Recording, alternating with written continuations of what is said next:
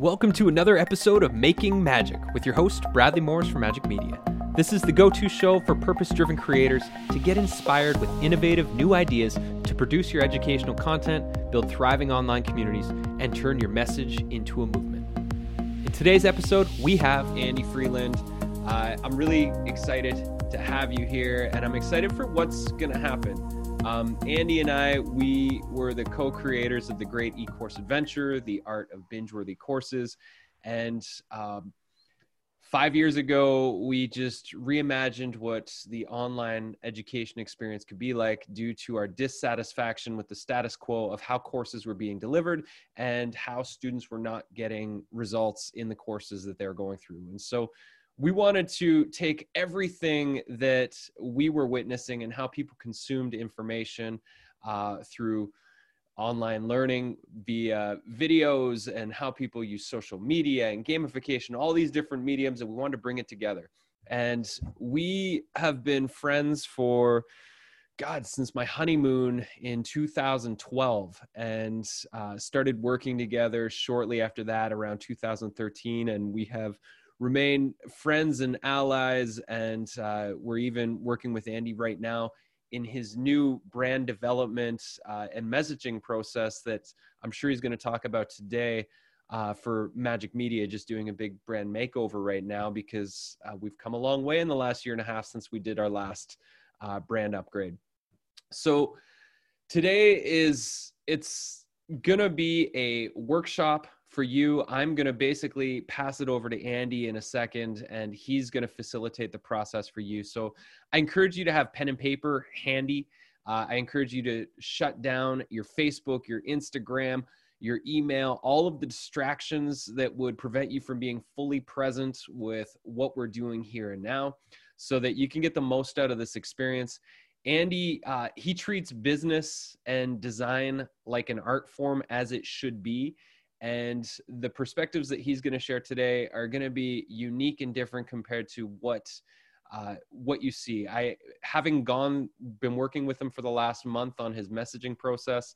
Um, he treats it more like a hero's journey than a business development course, and so I think this is going to be a lot of fun for you.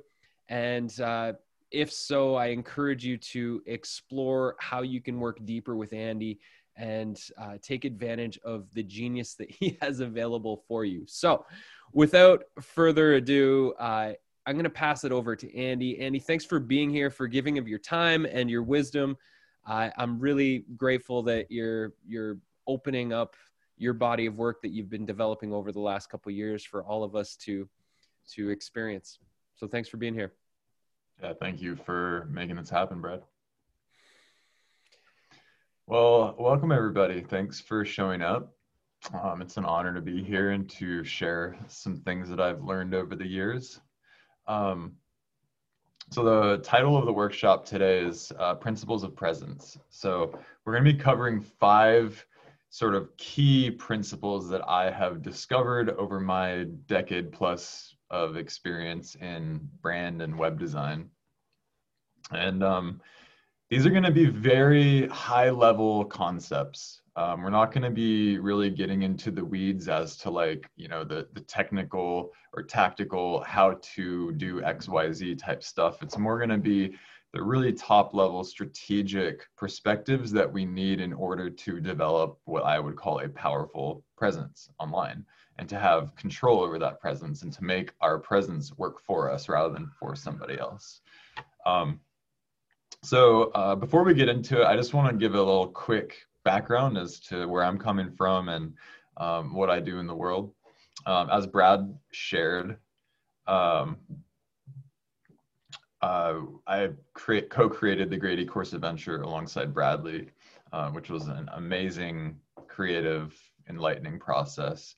Um, that really set me on my current course, so to speak. Um, and it really uh, opened me up to the possibilities that we have with um, using online media as a creative outlet. So I actually, I'm not sure if any of you were around in the good old days, um, but this is the platform that I built for the first Great E-Course Adventure before um, before everything got moved over to Mighty Networks.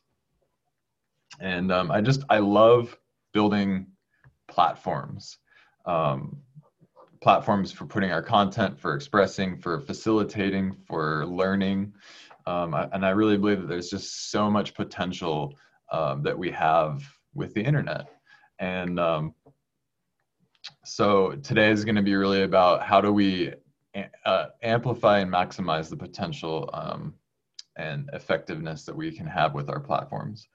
So, uh, in the time of uh, creating the Great E-Course Adventure, another project that I was working on that was another big passion project was something called Audio Alchemy.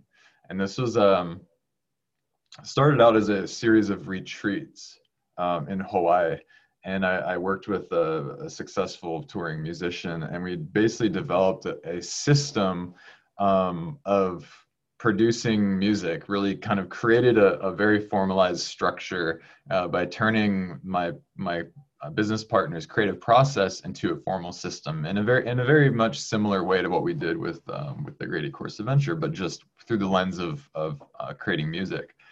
And so in 2018. Uh, we hosted our it was like our fifth retreat in Hawaii. This is the the venue.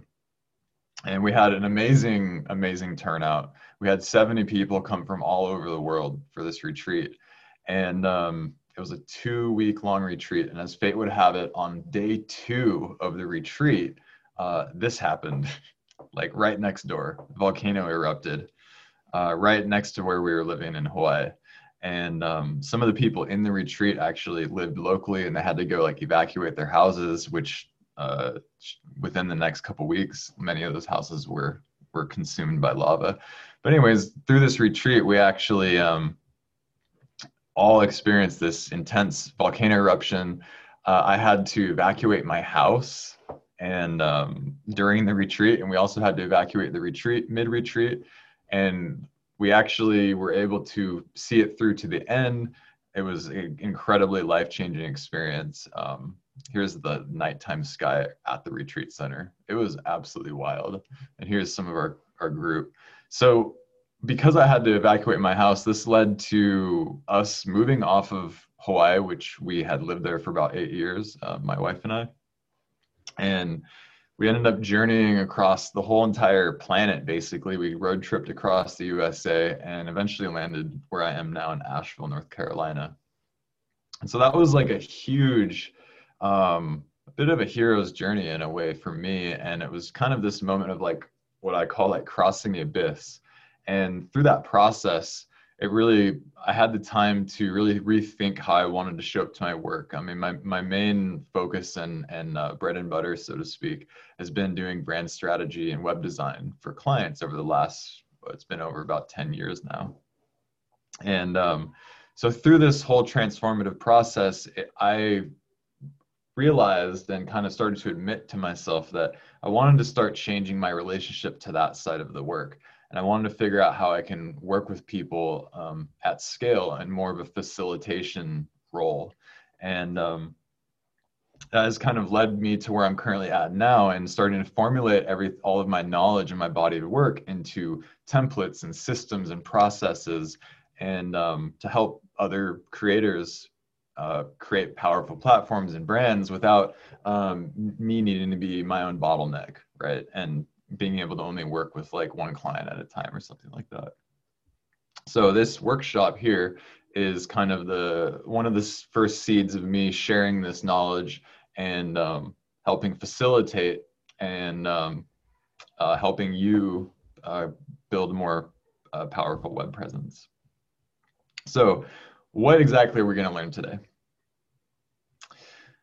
Um, what we're going to learn today is really it's it's a it's the uh, from a really high level it's about how to stand out how to um, do the work that you are here to do in a more effective way um, and it, again i call this principles of presence which is just you know if you think about what your presence is it's how you show up and so your online presence is is kind of how you show up and how you exist on the internet um, for a lot of people, that means something like Facebook, or maybe you have a blog or something like that.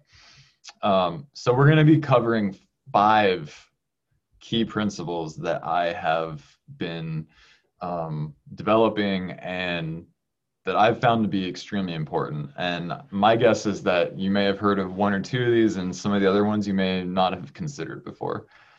And my my goal, my intention with this session is to again, I'm not here to t- tell you um, how to design or something like that, but more like how to think about design, how to think about your web presence. I'm gonna let my, my dog out. How to think about uh, your web presence. Because i believe that when we when we change our mind about something that's when we can change our life. And so for me the goal is if if you have an aha moment or maybe a subtle shift in how you approach all of this online business stuff then uh, then i my job is uh, a job well done as far as i'm concerned. So we'll start at the top. Um, the first uh, pres- the first principle here is clarity. Number one thing, we need to have clarity, right? We need to be extremely, extremely clear. Um, another thing, uh, the second one that we're going to cover is potency. Another one that we're going to be covering is autonomy. And I'm going to, we're going to be going into the nitty gritty of what each of these things mean. Um, Number four is syndication. It's probably a new word for some of you. And number five is decentralization. And I know I'm sure that everybody's heard that word, but we are not going to be talking about Bitcoin. this isn't about Bitcoin or the blockchain. So uh, but we're going to be um, talking about some how decentralization plays a role into you building your brand, and it does play a big role. So,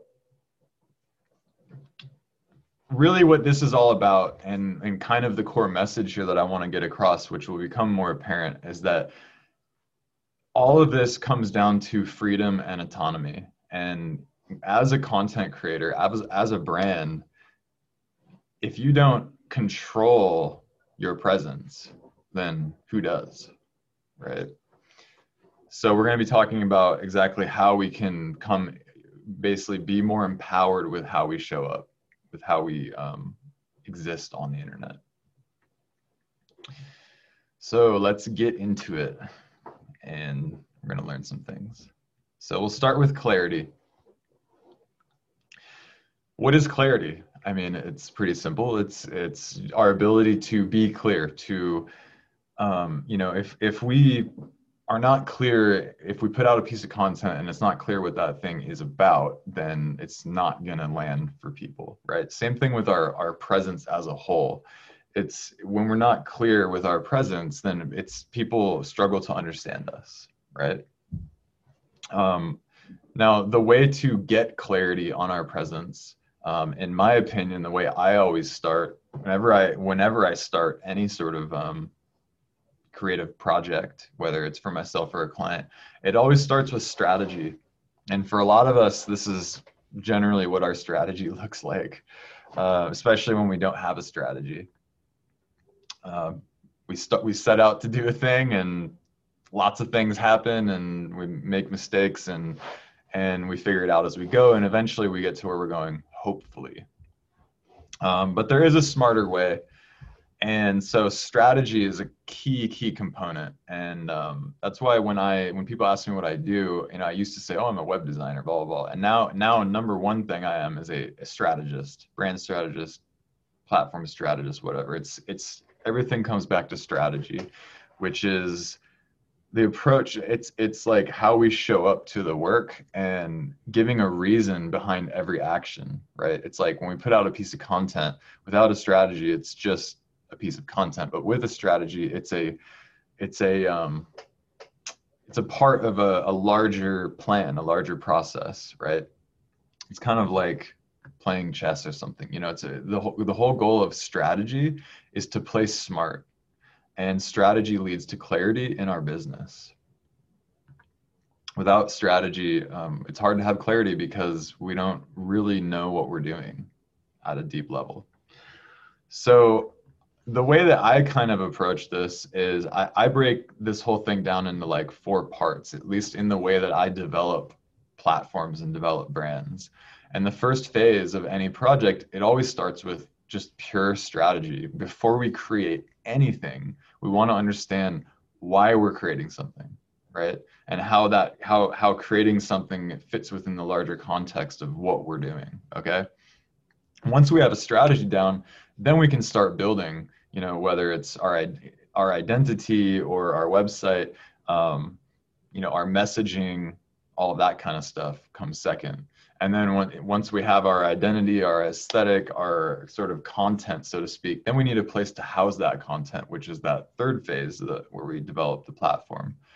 And then lastly there's a fourth phase which has to do with networks. And we're going to be talking a bit more about the importance of networks within this but um, magic media uh, the mighty networks that's that's a network right? A place where we can gather people and gather content um, to make things more uh, discoverable.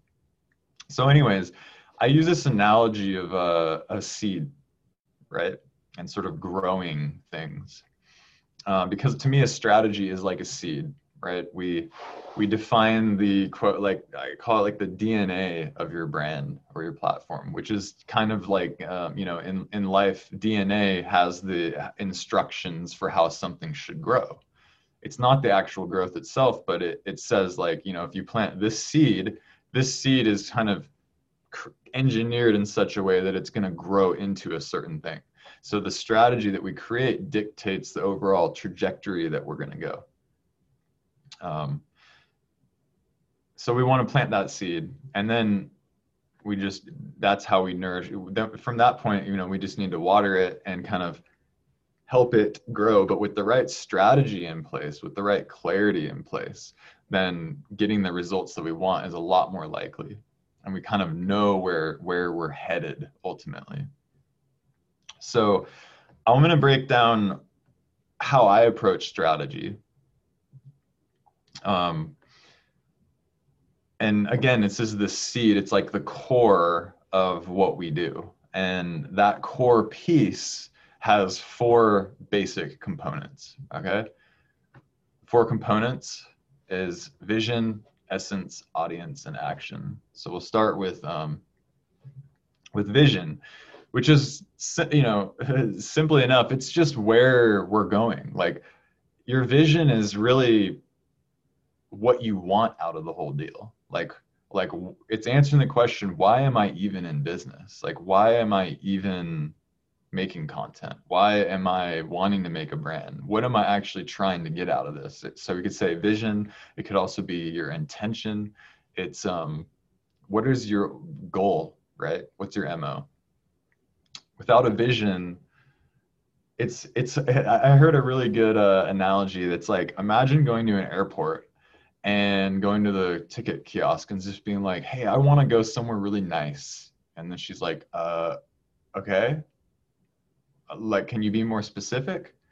Oh i don't know like nowhere in particular just just somewhere nice. And it's like it's hard to you know you're going to get nowhere fast if you just want to go somewhere nice. And the thing is is that for a lot of us when we're when when it comes to vision and developing vision and knowing what we want we're kind of vague like the person that goes to the airport asking to go somewhere nice rather than saying you know take me to the Caribbean or whatever it is.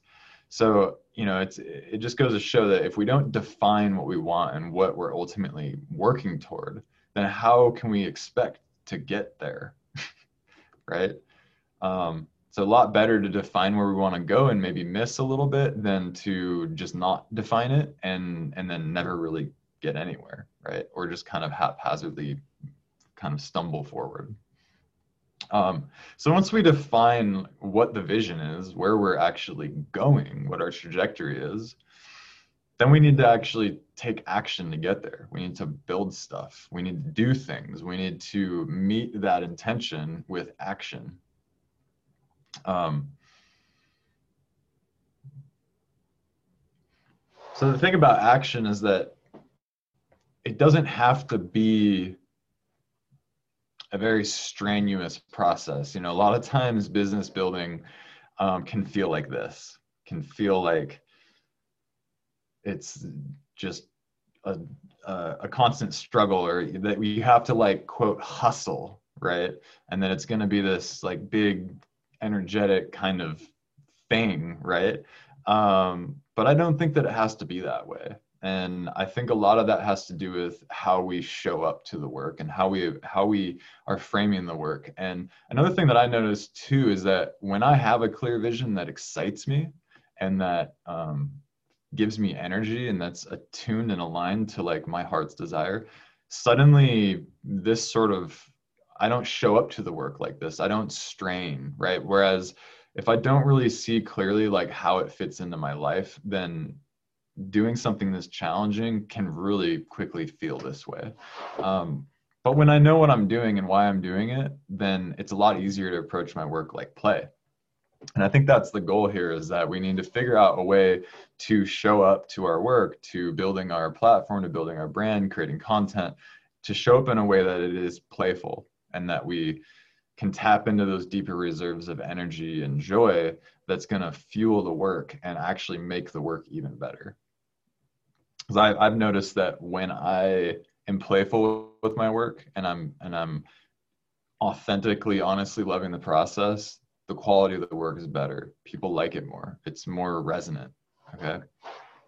And so when we're when we're in a state of play with our work and with the actions that we need to take in order to move our move towards our vision, um, then we can kind of catch the tailwind and like coast through right? We we develop momentum, and everything that we create kind of compounds onto our pile of uh, momentum and creation, and our our relationship to the work changes and it shifts.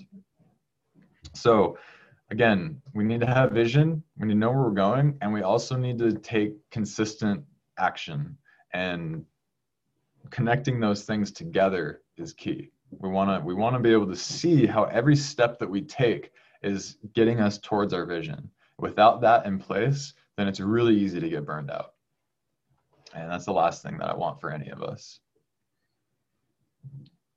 So we've got vision, we've got action. Now, the next two things are having to do with not necessarily where we're going or how we're going to get there, but but the quality of how we move forward right and, and, and that starts with essence it's about understanding who you are right having self-awareness. Uh, gary vaynerchuk talks a lot about self-awareness and that he believes self self-awareness is kind of the the crux between whether you're successful or not. Because if we're not aware of who we are and what makes us tick and how we want to show up in the world um, and sort of what our style is, so to speak, then it's really hard to to be excited and to to create a sense of um, authenticity in, in what we do and how we show up. So our essence is really broken up into quite a few kind of subcategories. And when I when I facilitate strategy, we generally figure out six distinct categories to define what our essence is.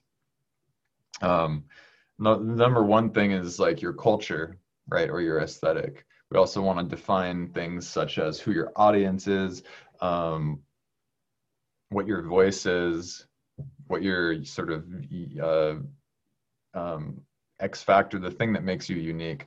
Um, there's other things too, and we don't really need to go into those nitty gritties because um, I'm going to be uh, creating an entire workshop that, that focuses purely on strategy. But the main things that I want to point out is that your essence and what what sort of makes you you. And when we bring that to the work again it, it contributes to that play factor. Because when we're actually interested in what we're doing and what we're talking about then that carries through the work. And when somebody's inter- you know when you can tell if a writer actually cares about what they're writing about or if they're just writing about something because they think they should because you might care and i think that's the wrong way to go about it. You know there's there's enough of that. And what we need is more people that actually are interested in what they're talking about what they're writing about. Um, so understanding who what you're actually interested in is a very in, important aspect of defining your strategy and defining your essence of your of your brand. Um, your values right? What what what you find important in life principles values um, big ideas are super important. And for me personally i mean these are like the bedrock of what i do. Also is like your you know your skill like defining what you're actually really good at and and what areas you can create big value for for other people for other businesses etc um uh, talents as well right? It's like anything that you're naturally good at we want to weave into the mix. Um you know another thing that's really crucial about essence is again it's like we want to define who we are and we want to show up to the work like with authenticity with reality. It's like we need to be fully invested in such a way where that when somebody reads your content takes your course whatever it might be that they if they feel a sense that you're being real with them and not like hiding something or that the whole thing is like an ulterior motive to you know squeeze money out of you there's an inherent respect that gets built there. And um, i feel like that just with in our in the current uh, environment of social media and um, and everything like authenticity and realness is is in demand let's just put it that way. Um, so the last thing about your essence is really just understanding like what is your wiring? What is your psychological wiring? Like what um what you know are you an introvert or an extrovert if you're an introvert and you don't if you're like not extroverted at all and people freak you out like you probably it's probably not a wise idea to like invest a lot of energy like public speaking or something if that's just like not your realm. Whereas like when you're behind the the keyboard you can like write uh prolifically so if you understand that oh i'm introverted i'm really good at writing i enjoy writing then you know it's i really believe in doubling down on what comes naturally rather than fighting against the current and doing things because we've seen them work for other people or someone said that you should do them or whatever. So understanding what comes naturally and what and you know what you're sort of naturally wired for is crucial. And a really good way to actually discover uh, what naturally comes for you is to look back and consider like what were you interested in when you were seven years old what what were you excited about when you were seven right um, and i think you'll be surprised to find that like all of that is more relevant than we realize. I just asked my mom the other day about this question because I, I was kind of like a little foggy about what I was really interested in when I was seven. And she was like, Oh, that's easy. You were into music? like, you were into you would always want to know how things work like so when I, I would play the piano and then i would like peek in the piano and look at how all the little like levers and stuff work and she and she also said that you were i would read all the time. And I mean, I've read like over 30 or 40 books this year already. Uh, and I, I love music and I love knowing how things work. And she goes, Oh, and you used to build things like you, you just built things all the time, whether it was Legos or like, you know, you learned how to use a hammer and a nail when you were like four years old. And that's exactly, it has completely translated to my current reality because I love building websites. I love building platforms. I didn't quite understand where that came from, but then I'm like, oh, it's just Legos for grown-ups. right? Um, so the, the, just understanding the self, know thyself is super crucial, and that's a key component of, of strategy. So it, you know, if you're a personal brand, it's just you expressing yourself it's the same thing uh, you know when we're talking about a corporate brand or like you know a brand that's not just one person but all brands have an identity and that's kind of a a um, com- combination of all the people involved um, also i just want to point out too I, I see that there's some comments uh, i'm to not read them until the end just to stay fluid and on track and at the end we'll like do a q&a session so feel free to like ask away as we cruise along, but uh, I'm I'm not to read them until the end. Okay, so that's essence. The last, the fourth part about strategy that we need to understand is audience, which is kind of the flip side to essence, right? So if essence is who we are, our audience is who we're talking to. It's about who we're taking along on the journey. I love to look at um, at strategy as again these these four quadrants of vision, action, audience, and essence. The vision and action work together because our vision is where we're headed and our action is how we get there. In the same way that our essence and our audience work together because it's who I am and who they are. We're both going towards this vision together and taking the audience along for the ride.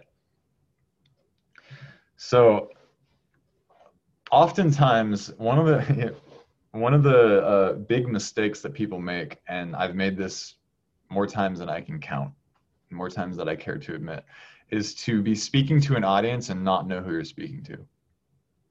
Like, do any of you feel like when you're writing a blog post or you're, you know, considering like who your audience is, that you have this sort of like foggy, vague idea of like, oh yeah, I know who they are. But if you try to narrow in and get specific on an individual, it, it, it really loses its form. And so, and I, for the longest time, I would always do that where I'd be like, oh, my audience is creators or my audience is, um, you know, musicians, which is just kind of a catch all bucket. But I haven't at that point really gotten specific on like, well, who? Who is this person? Right? what's their name you know where they grow up that kind of a thing so i always start with instead of the crowd we start with the individual and we define one person just one to begin with um, that's sort of like the poster child of your audience right now a lot a lot of times there's multiple different possibilities but getting one person specific and clear is going to be a lot more useful and effective than not getting clear at all and just keeping it vague. Um, so when it comes, you know, if I was to create a, a uh, so when we when we define our audience, we create what's called an audience profile or persona, which covers basic info like demographics. So we want to, you know, if I was to create a persona about this person, I would actually give her a name, like Jennifer Cool Cat or something, because she looks pretty cool. uh, and I would even define like a, an archetype. So I would be like, okay, she looks like she's the, um, you know, the the the cool creator or something like that. So we'd give it like the archetype name that's kind of the catch-all. Um, to create that sense of like okay there's other people like her. But in her specific case we would give her a name. We would define like okay she's you know in her late 20s or, or actually more specifically she's 29 years old. She lives in san francisco or portland or something like that. And and then we would actually go and like lay out what's her life story. Where's she coming from? Where's she at now? What are her challenges? Like she's a real person even though we're just making her up okay? And we define her challenges, what's standing in the way of her getting to where she wants to go, and what can we do to help her get there, right?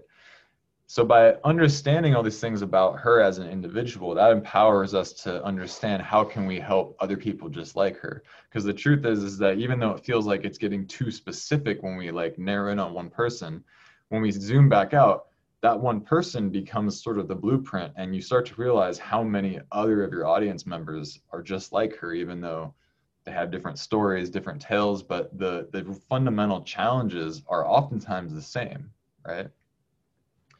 So we're not going to get into the nitty gritty of how to create a audience profile. I mean that's a whole workshop in itself which is to come. But the main thing that i want to impart here is if that we need to know the audience, right? So I like to think about essence and audience as like know thyself and know thy audience. Fundamental principle. Um, okay, so that basically covers the, the the essence of strategy, right? Know where you're going, know how you're going to get there, know who you are, know who know who your audience is, know who's going with you. Okay. Once you have clarity on those all those four things, that's a sound strategy. That's you have something to work with. And the unfortunate reality is, even though it's it, those four things are quite simple, most of us just don't do the work to figure them out, and that ends up costing us a lot more work and struggle in the long run because we make mistakes that we could have avoided if we would have just got clear to begin with. So once we understand these this core, then the next thing is really about identifying our messaging, right? And this again, the sort of the bigger topic that we're focusing on here is clarity, right? This is all about achieving clarity. So once we are clear on our strategy, we need to be clear on our message, right? And so our message is it's really just like what do you have to say? Like what what are you actually saying, right? If you're a writer or, you know, I mean, as far as I'm concerned, um, if you're online, like you're a, you are a media company, whether it's accidental or on purpose, right? Like everybody with a Facebook profile is a media company. Okay. They're bought and sold to advertise, blah, blah, blah. So it's like, what do you have to say? You know, most people don't stop to actually think about this. They just say stuff, right? Whether you're on your social media profile or you're blogging or whatever, it's like, just grasping for things to say just to say things because we need to like be active or whatever. But i think it's much more effective to take a step back and to ask well what what do i actually have to say? What do i want to say? What's what needs to be said? What's important right? Um i really believe if you don't you know it's like sometimes saying nothing is better better than saying something that just doesn't really add value. So if you know what you have to say, you're going to already be steps ahead of most people that are just kind of saying stuff without thinking much about it. Um, and the thing, the the thing about this is that oftentimes we don't we don't really know what we have to say, and that's okay too. Um, and the truth is, is that writing, when we write intentionally, and I don't mean like like Facebook post writing, but like blogging is such a different sort of experience because it you kind of it's there's more quality about it and and you're kind of forced to wrestle with your thoughts and your perspectives and ideas and turn them into something useful, right? And the thing that I've really come to understand is that r- writing reveals my knowledge about something. When I sit down and try to write something about a topic, um, that's kind of like the ultimate test of like, well, how much do I actually know? Because I find that the more I know about something, the more it flows, the easier it is to write. The less I know about something, the more I have to kind of struggle with it. But in either case, writing is learning, which is, you know, something that I haven't done until recently in my life is is get serious about taking notes. And the thing that I never really realized about notes is that what notes actually are is you rewriting what you're learning in your own words, which is like the first step in true learning. So, especially when it comes to notes, like one little tip is like don't rewrite the same thing with your own handwriting. Actually, rewrite the idea in in your own voice, in your own uh, style, which will kind of it's going to help it land better. Um, so I, I see writing as a sort of discipline and a practice to increasing knowledge, increasing intelligence. And that's, I think blogging is really understated in, in how useful of a tool it is. Um, so when it comes to your message, it's really, really, really important to just get to the point as fast as possible, especially in the sort of modern social media landscape where everything is just so fast and, you know, tweets and this and that, people's attention span are just out the window. I mean, I don't know if this is true, but I remember seeing some sort of stat that like the average person on social media has a shorter attention span than a goldfish.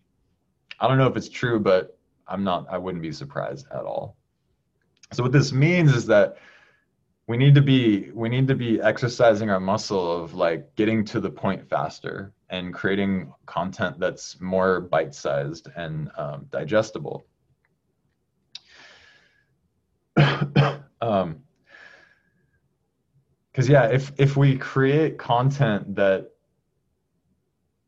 even though it might be it might have all the like stuff in it that we want if we don't make it digestible then it's you know it's it's uh it's not going to get digested very well. I mean it's a, a, bit of a wasted opportunity. And the more digestible we can make something the more of an effect it's going to have on our audience and and their understanding. And that's it's just going to have a feedback loop where the people will understand our writing better.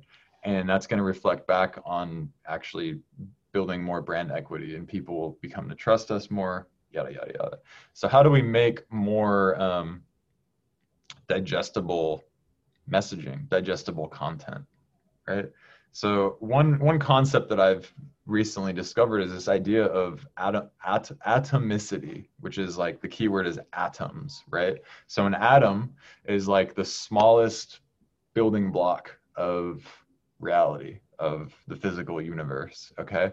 Everything is supposedly built up of atoms. So when you get down to the atomic level, you can't really go much further than that. I mean, that's the basic unit. I guess you could argue that with quantum physics and stuff, but for all intents and purposes, let's just consider that the atom is as small as it gets.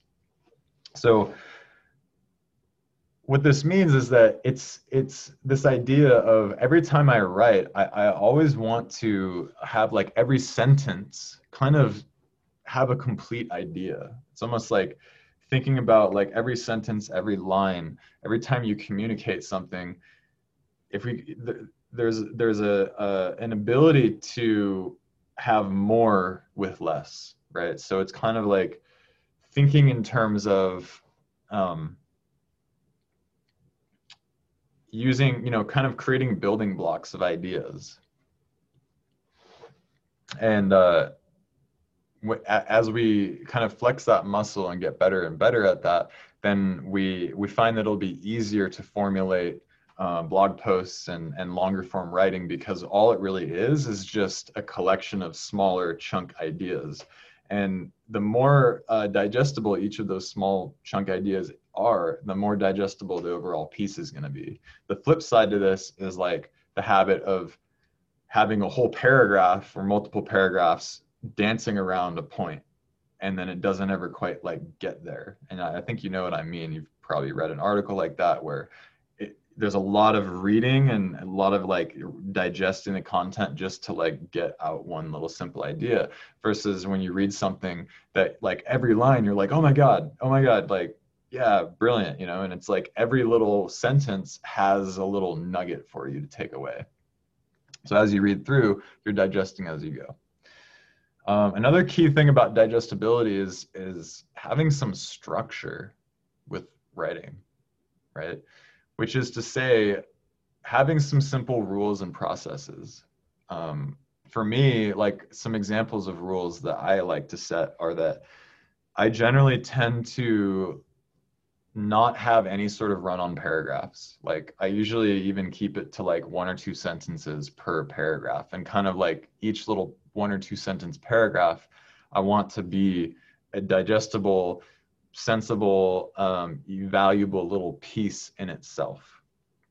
And so I kind of have these like rules of quote syntax that I use when I'm writing that helps um, with readability, with legibility. It's kind of like when you're writing, look at the words, uh, but also look at like the shape of the words. If you kind of imagine that you can't read the words, but you can see the shape and how like the formatting is.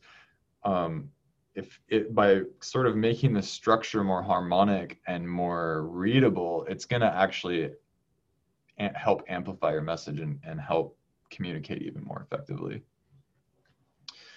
Um, another another really kind of key thing with digestibility is just always focusing on on quality, right?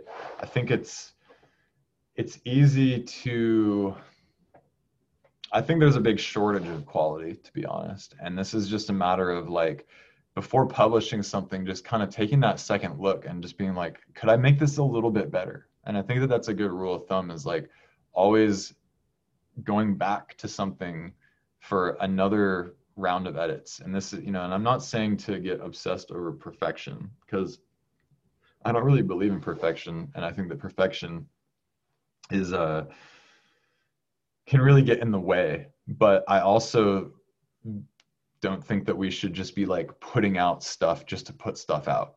I think that's also the wrong approach, and that we need to find that balance of like bring our best to it in the moment, and but then like don't don't you know waste days going around and around and around in circles. Just do one circle, right? Um, but yeah, the I find that like quality and digestibility go hand in hand, right? The more the more high quality something is, the more digestible it's going to end up being. Um, which is why like a five star organic meal is going to be easier on your stomach than a Big Mac.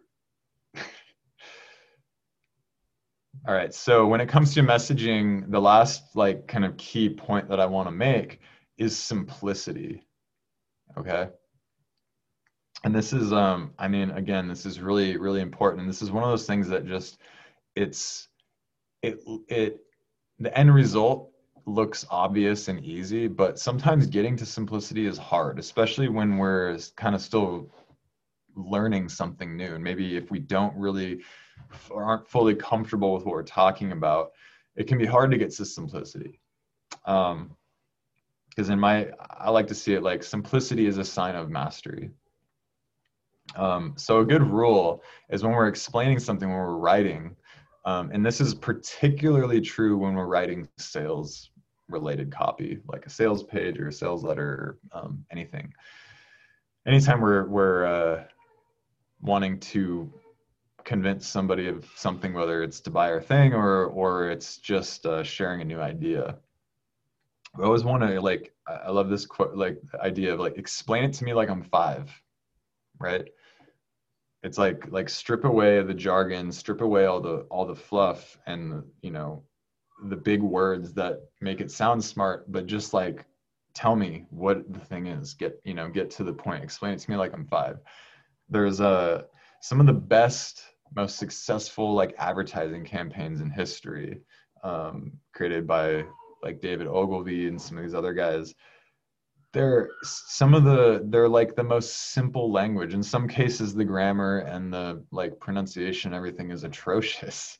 Um, but it communicates clearly. It, it's it's unrefined. It's rough and unrefined but it's clear. And that you know anybody could read it and understand it if you know if if if it requires some sort of insider knowledge to read what you're writing about then the insiders might find it useful, but we're going to be missing out on other eyeballs and, and people um, learning about what we're doing. So yeah, whenever we're writing, I always just resort back to like, how do I make this more simple? How do I just distill it down to its essentials and to its basics so that I could explain it to a kid and they might understand it.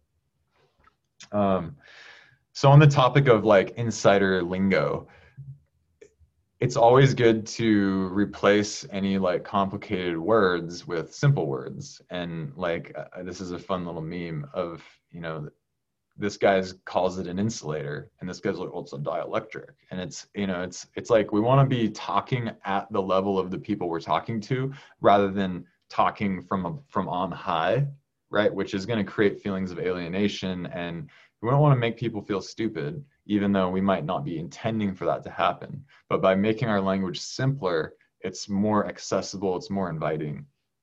It's just going to make our messaging more effective. Um, another like a really key thing here is is to to be authentic, right? It's like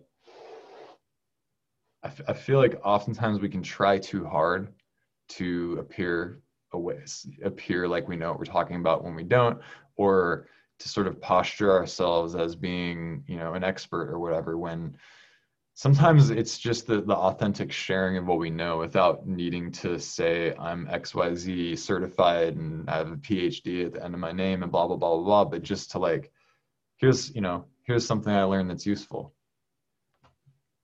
You know i don't know i don't have all the answers but this is you know to by just being authentic it creates trust. So it's like in a funny way but if we pretend that we have all the answers and kind of come at it from this expert point of view it could be it, it, it for some people it might resonate but for others it might really create alienation and and just might not like connect in in a meaningful way. Whereas if we show up and say hey i don't really know much about this topic but like i just learned this thing and i think it's really interesting and like check it out. Here's what i learned you know they might actually get more out of that than the sort of experts summary if that makes sense.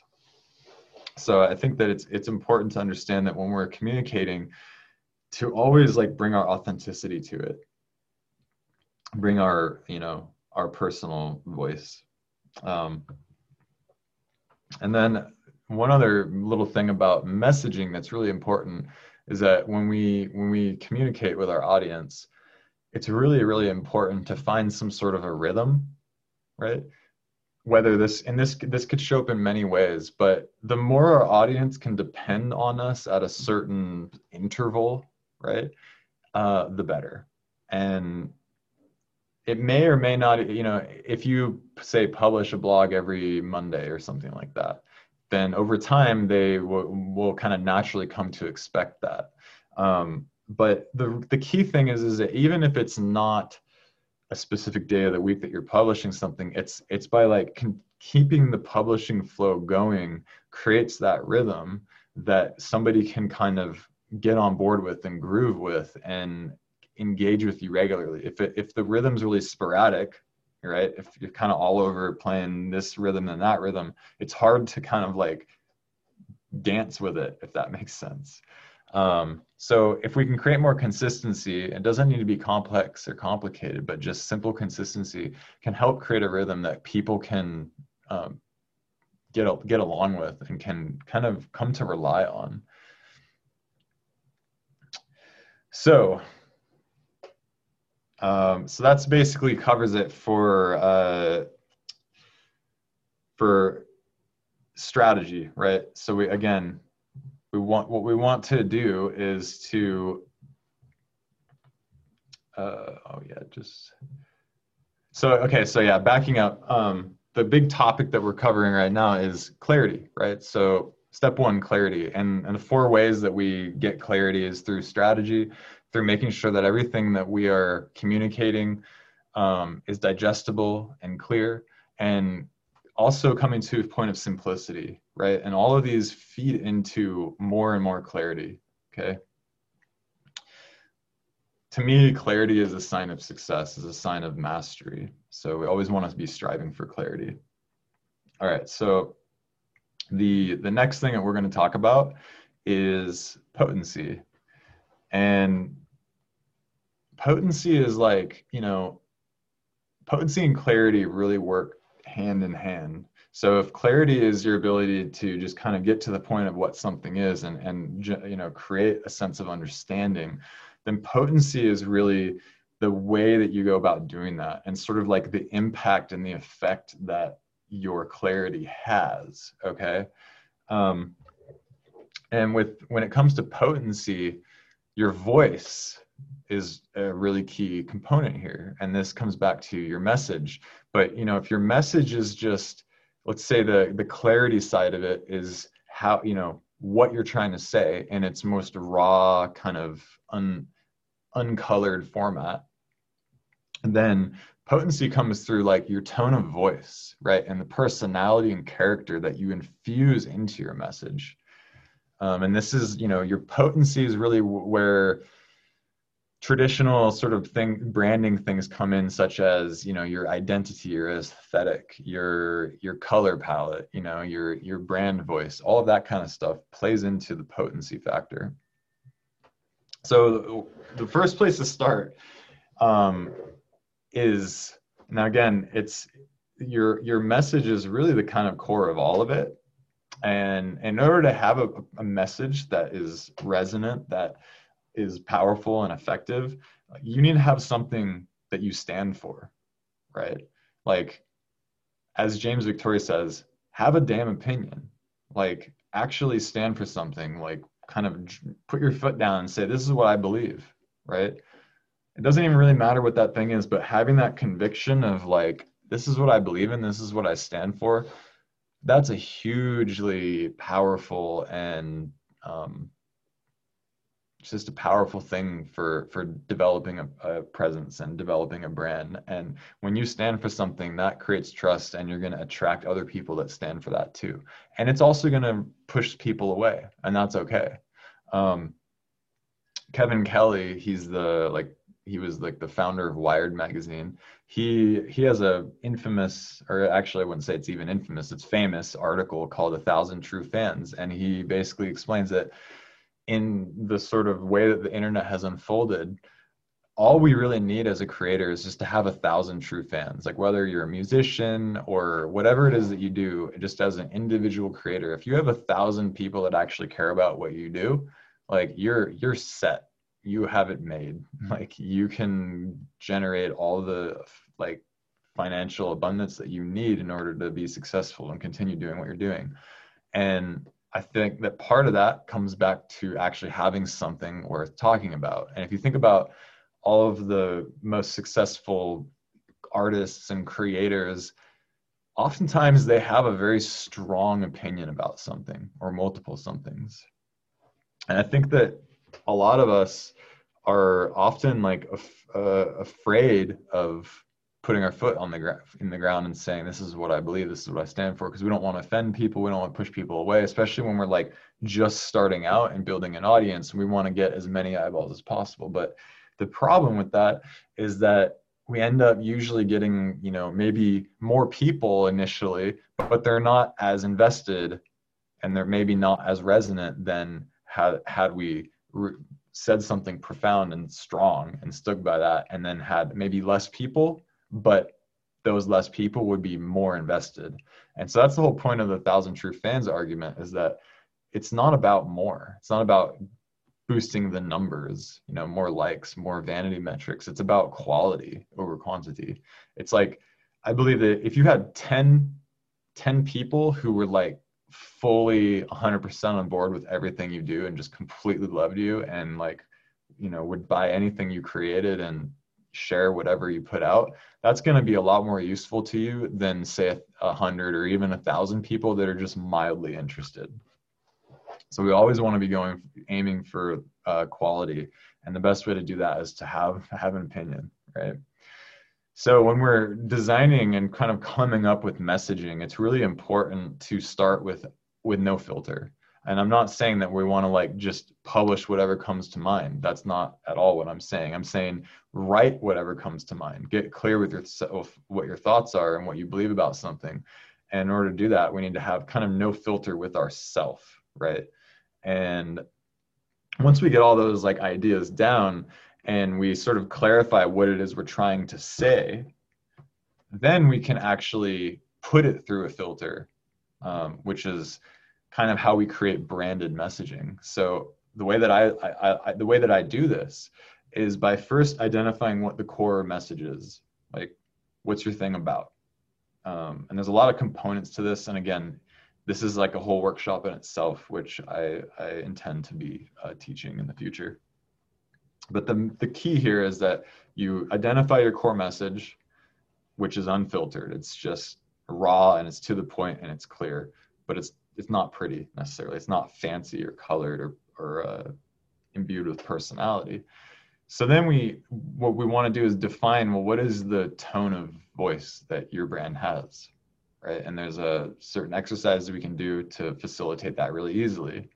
So then the key is that we apply that filter to the core message and out pops what we call the branded message, which is creates that consistency so that no matter what you say, no matter what the topic is, no matter um, what we're communicating, by applying a, a, consistent filter to it, it ensures that all communications are co- consistent, cohesive, resonant, and that our, our audience can kind of come to rely on that certain tone of voice.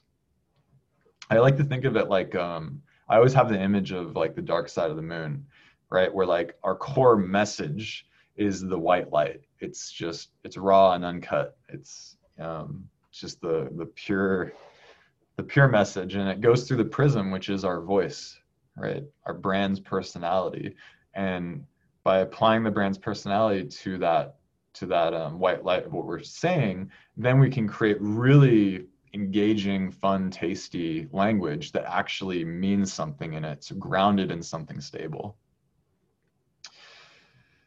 Um, so all of that is a, is really about how to make our voice more potent. So then the other aspect of potency is like the aesthetic, the look and feel, right?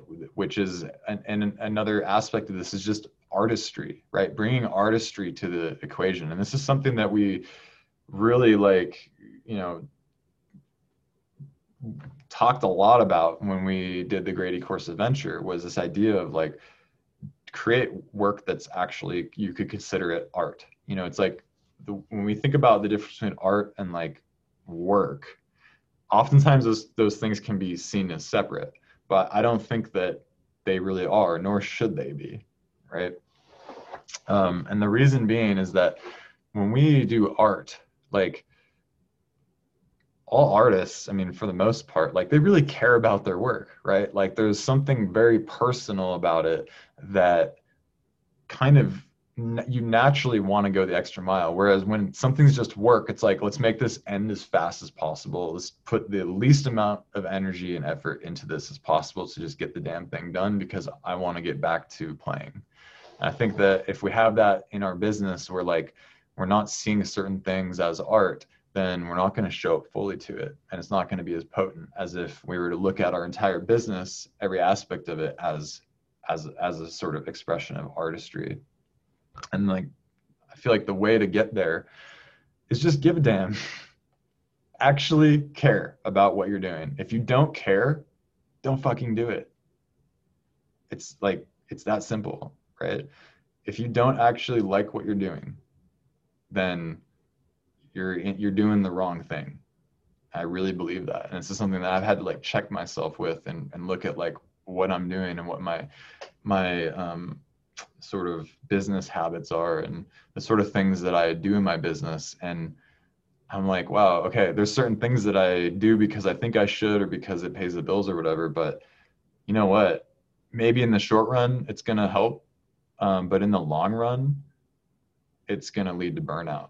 And I find that when I actually care about something and when I anchor all of my business and my creative output to that something that I really care about, suddenly I have all this energy, right? Suddenly the quality of the thing gets better because I'm not worried about how much time it's taking. I want to put more time into it. It's like I can't peel myself away from it because I just am constantly looking for ways to make it more refined because it's just like natural expression of my soul rather than just like a thing that I have to do to make money, right? It's a huge difference. Um, so when we when we when we show up as artists rather than workers or something like that, then something that happens that as a sort of byproduct is that we I find that we develop patience, right? Like like art is a it is a game of patience. You know, the best things in life take time, and if we allow, uh, you know, allow things to take the time they need to take, um, which isn't to say to procrastinate, right? Um, but to like show up and and do the work, and also recognize that like things might take a little longer than you expected or whatever, or you know, maybe things aren't moving along as fast as you expect. But if you actually care, if you're true to you and doing all the, all those things right, then it's gonna work out in some way. It's gonna end up being a benefit. Uh, another really important thing too is is being okay with standing out. You know, it's it's there's a kind of catch 22 that we have to stand out in order to get noticed and we're scared shitless of standing out I mean, that's kind of a problem, right? So it's like, so we know we need to stand out, but we only stand out in ways that feel safe and, you know, kind of are not really stand outy. It's like, it's instead of standing out, we just kind of like put our finger up, right? Um, but if we, you know, if we can own our weirdness, it's like, like, the things that make you weird is really like your superpower because it's your weirdness, right? It's kind of like it's a unique thing to you. And I'm always looking for ways to add my weirdness to my work in a way that makes sense, obviously. Um, because I don't want to go super obscure and off off the deep end of being weird, but like I'm also recognizing um, I love this quote, uh, what made you weird as a kid is what makes you great today. And it goes back to that thing I was talking about earlier about getting in touch with like what your interests were when you were a child because that's a big clue to what you should be focusing on right now. And um, yeah, when, when we're doing work that we're proud of and that's unique to us, then we're proud to be unique and proud to stand out. And we don't need to um, necessarily be hiding behind the work anymore. So it's those that you know have a voice, that have an opinion, that that actually care, that are um, you know not af- afraid to to speak up and to express themselves. Those are the ones that get noticed. Um, and ultimately, you know, it's a labor of love. It's like I, really believe, especially if you're a, you're a sort of an entrepreneurial type of person, especially solo entrepreneur creator, you just gotta love what you do. If you don't, it's just not to work. It's not to work well. I mean, it might, but it's not a safe bet. You know, it's like the way I like to think of it is that, hey, if I love something and I give it a shot and it doesn't work out, at least I still love it, right? At least it was enjoyable in the process. Um, I don't, you know, I'm kind of at this point where like, there's been too many things in my past where looking back, I'm like, yeah, I wish I just didn't do it that way because I was that wasn't for the love you know i wasn't actually in touch with something i want to be doing. And to me like you know the, if we actually love the whole process it's going to it's going to make the whole thing so much easier. And that it, it, it shows up in the work. You can again you can just tell when somebody actually loves what they're doing versus if it's just a money grab. All right so bring bring your artistry. So when it comes to artistry, um, you know, one of the, when it comes to especially with branding, it's like we're talking about like your aesthetic, right? And that's a, a huge part of the personality and the uniqueness. So this is a, a stylescape that I created for uh, a client. Um, and what this is doing is is it helps to uh, define and illustrate what the visual direction of the brand should be. Now, I really like creating stylescapes because it's a fast way of creating a vibe, of creating an aesthetic, and creating clarity over like what your brand should look and feel like without needing to actually to without needing to create anything. So what you're seeing here is actually all just images that were found online that sort of spoke to some these three keywords. So if you look on the left here, funky, playful, expressive.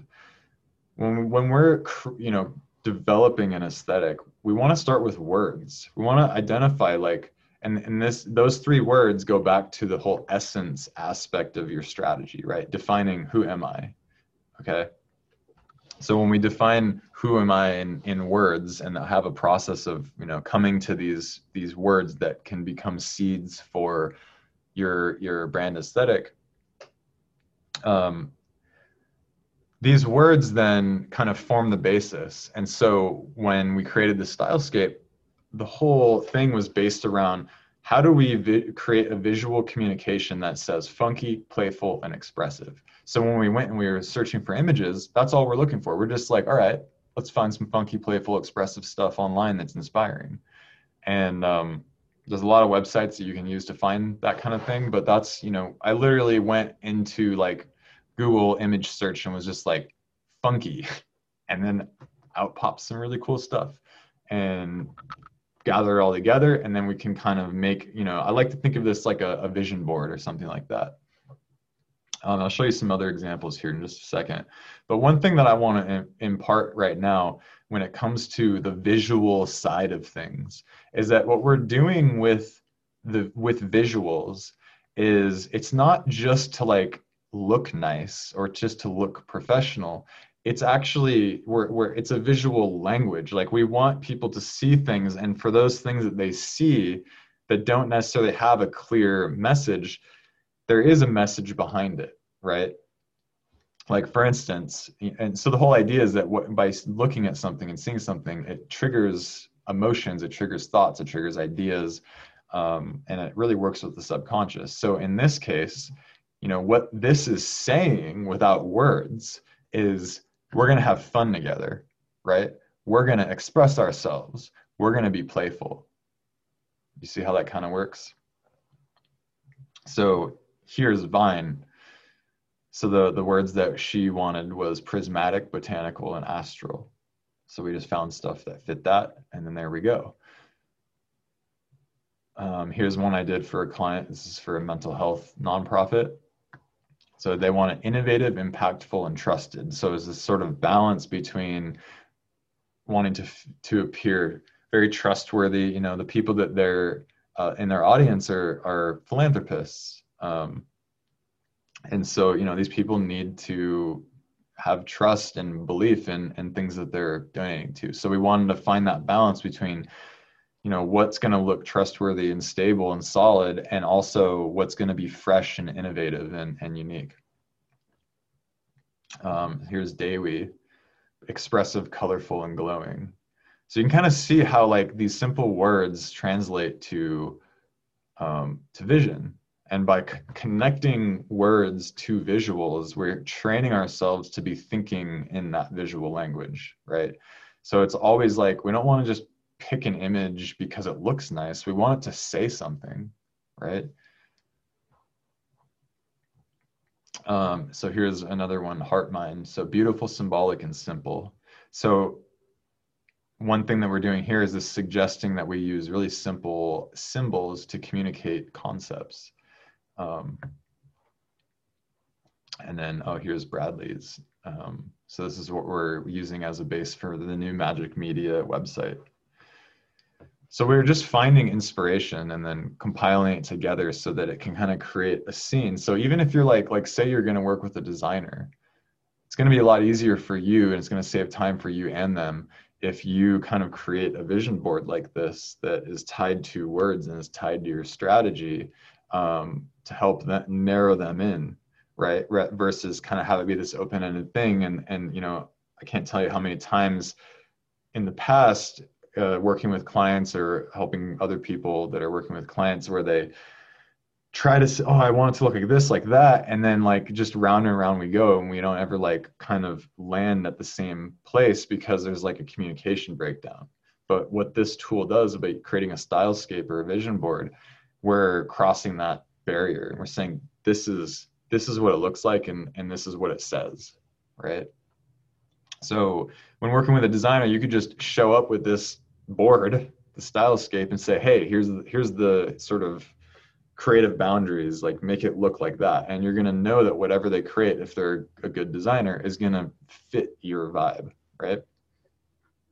So that's just a little uh, uh, kind of sneak peek of some stylescapes. And again, this I, I, feel like that this is could be a whole workshop in itself. And um, I'm I would love to know as we go along. You know, you can put in the comments like if there's any one of these topics that we're covering that um, you'd like to really drill in on and learn more about. Put it in the comments. I'd love to know because I know we're covering a lot of ground and there's just you know there's a lot of information.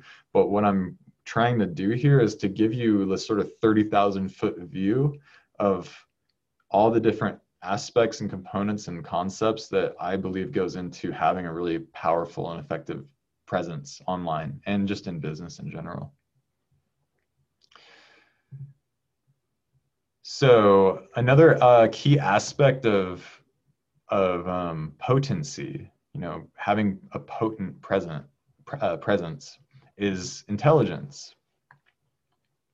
So it's kind of like we want to have something to say and we also want to you know have it be intelligent and smart right? It's like not all thing not all things said are created equal or have the same um, sort of intellectual uh, value so to speak. So especially if we're like bloggers and writers and and whatnot like we work in in you know our work is in knowledge right? So we want to we want our work to make us smarter and we also want to make others smarter and you know the key thing is like like understanding like what does it all mean like what what am I what am I doing? Like what what am I actually saying? And just by having clarity as to like um, what you're trying to say and like what the overall message is and whether it's like your brand as a whole or it's like a specific video or piece of content we want to be super clear on like what the thing actually is which just goes back to clarity right? Um, to me clarity speaks to intelligence. Like if if if i read something that makes me work to understand it then what that tells me is the person behind it doesn't know what they're talking about. Um, so when it comes to intelligence as well, it's like I, I, I, I always like to think that there's this balance, a balancing act that we need between the left and the right brain, right? The left brain is where we get logic and reason and um, we make decisions and we can analyze things and get strategic and, you know, uh, have we have control. We have sort of rules and structures in place. And on the right side is like where we get emotions and passion and the creative side. And um, all of this sort of like intangibles and it's kind of like all the juice of it right? And by having those things together um, it really adds to the value and to just the, the quality and intelligence of the work that we're creating. So the kind of the, again, the fourth things about how, how to add more potency to our work is we need to have a really strong, distinct voice. We need to show up with artistry we need to have a clear aesthetics you know we need to have visual consistency and we want that visual consistency to be um, tied to the message right? It's just an extension of the message. And we want what we do to be intelligent. All right so that is number number two uh, which is potency. So we started with clarity covered potency. And now we want to talk about autonomy. So the the first two things, the clarity and point potency, are really important when it comes to like creating your brand presence. Um, but the, the things that we're going to talk about now are kind of going into some territory that a lot of time a lot of us don't really think about and i feel like that they're very very important things for us to be thinking about especially with just the sort of climate of social media right now and just with the way that things are going in the world. And there's growing concerns with you know with social media and platforms like facebook and ai algorithms and all that fun stuff. So we're going to talk about autonomy for a minute. And you know when i say autonomy um, what that means is like it's your ability to when you're autonomous, you kind of have control over yourself, right? So brand autonomy or platform autonomy is that you're in control of your brand and your platform. Which is to say you you have mobility, you have freedom. You can you can go anywhere you want to go, right? Now, the problem with all the big social media sites is that you don't actually have any autonomy when you're using these platforms um, and you have the autonomy to use it but with the data that you put on it you know with the content that you're creating for these platforms you have zero autonomy. Um, so you know what happens if you decide i'm done with facebook. I want to move to this other thing. Like you can't take your facebook following with you. You can't take your facebook content with you. I mean i know you can like download it or export it but it's not really going to be useful for you. It's it only really is useful in the context of Facebook. So when when we're heavily invested in these different platforms, we're also heavily stuck with them. And the problem, you know, it's not necessarily a bad thing to be, you know, invested or stuck with the platform, um, but it can be problematic when we realize that we don't have any control or say as to how these platforms operate.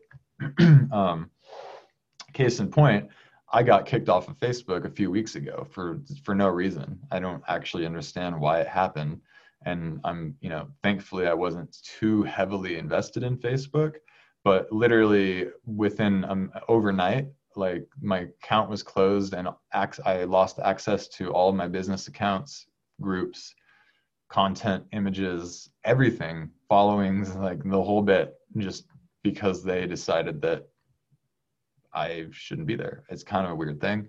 I don't get it. Um, but the whole point is that like and something that I, I never thought that that would happen to me right? And suddenly it was just like i was just deplatformed for basically nothing. And it just goes to show that like at any point any of us could lose our accounts and everything that we've created on these platforms and they don't have to give us a reason why. So it's kind of a little bit disconcerting that that that's the reality especially in today's you know sort of entrepreneurial climate a lot of people are building their entire presence and brand on these platforms which is um yeah i'm glad i didn't do that I'll just put it that way. Um so the whole point is that like if we can't seamlessly move between flat platforms with our body of work with our content we're not autonomous at all. We're at the mercy of these um, you know like these silos of, of data and they control their turf. Um, an example of something that we all use that is kind of the flip side to all of this is email right? We all know email. It's like the thing it's been around forever. It's you know it's certainly not new and shiny but it's there's something beautiful about it in the sense that it's direct distribution. There's no gatekeeper, right? It's completely decentralized. Um, nobody can decide to get in between you and your email subscriber or you know somebody you want to send an email to and that's a really beautiful thing and so i'm a big advocate in like the email list um, and and it wasn't really until i mean i always knew and always heard like oh you need to have email list email list it's super effective blah blah blah and that's all the kind of marketing rhetoric about it. But from a more like sort of level of principle when you have an email list you have total autonomy right? Like you can move that mailing list between providers between platforms with total ease. You can't just take your facebook following to twitter or wherever else. You can't even you can't even just take your Facebook following to an email list. Like it's, you know, it's good while you have it, but um, the trade-off is that you don't have that autonomy. So there's kind of this this issue of like, well, what do we do? Like, how do we, you know, how do I have more control over my presence, over my platform, over my audience, over my distribution, all these things? Um, how do we become more platform agnostic which means you have your work your data uh, that you know and then to be able to like take that with you i think that that's something that we really need that's really missing right now that um, it's not you can't just take it elsewhere. You can't you know decide oh i'm i don't like facebook anymore. I'm going to just go over here. Like that that's not a thing. So the key is that like we need to come into ownership. Like we need to take data ownership seriously. You know, we need to own our platform. We need to own our data. We need to own our content. And when we're using something like Facebook, we just have to keep in mind that we don't own really anything about that situation, right? So the question is like, is is your data really yours? Like, is your Facebook profile really yours? Um, so I know that technically you can like export your data and stuff, but like it's at the end of the day, it's not really yours. And you know, there's there's the re- the reason people use these platforms is because it's easy, right? It's accessible. It's so easy, and you know, you don't have to really think about it. Everybody's using it. So what we're doing is we're trading our um, autonomy for convenience, which you know we're starting to see the problem with that. Okay so there's a quote it's if you don't pay for a service, you are the product, right? Like when it comes to Facebook, like we are the products and we're not the customer. The customers are advertisers, right? And while this seems like, oh yeah, it makes sense, you know, it's a brilliant business model. Um, but like some of the you know the the cracks in the foundation are starting to show up and we're starting to see the negative consequence of having having over a billion people using a platform you know basically a, a seventh or so of the entire planet is being influenced by a platform that is engineered to basically improve the outcomes for advertisers at the expense of you it's not it's not in our best interest. It's actually in the best interest of advertisers and it and it doesn't actually really the algorithms don't really care about your personal experience. All they care about is how to make better deals for advertisers. So there's a video on um, a new documentary on netflix that's quite alarming. And it's uh, a lot of the people from silicon valley and a lot of these people that like created these platforms are like super uh, they're they're not okay with what's currently how it's all unfolded.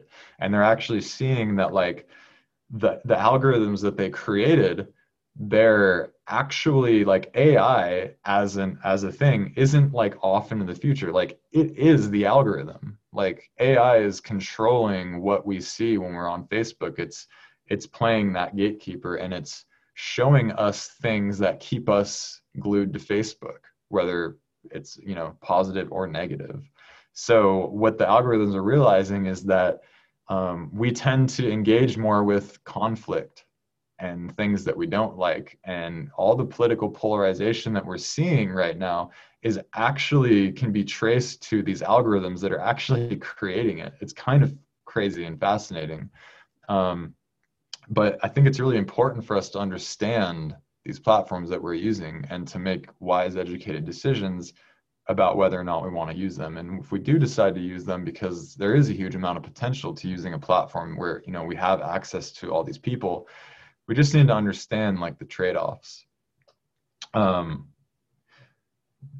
so you know the, the algorithms are getting smarter and they're they're able to like press our buttons. And you know for me like like the months leading up to me getting kicked off of facebook I would find that every time I would go there, I would I would end up feeling like a lot of anxiety and was like constantly like checking it and glued to it because it was this like is a sort of it's almost like uh reminded me of being in like a toxic relationship where it's like I need to get out of here, but I just can't get away. You know what I mean?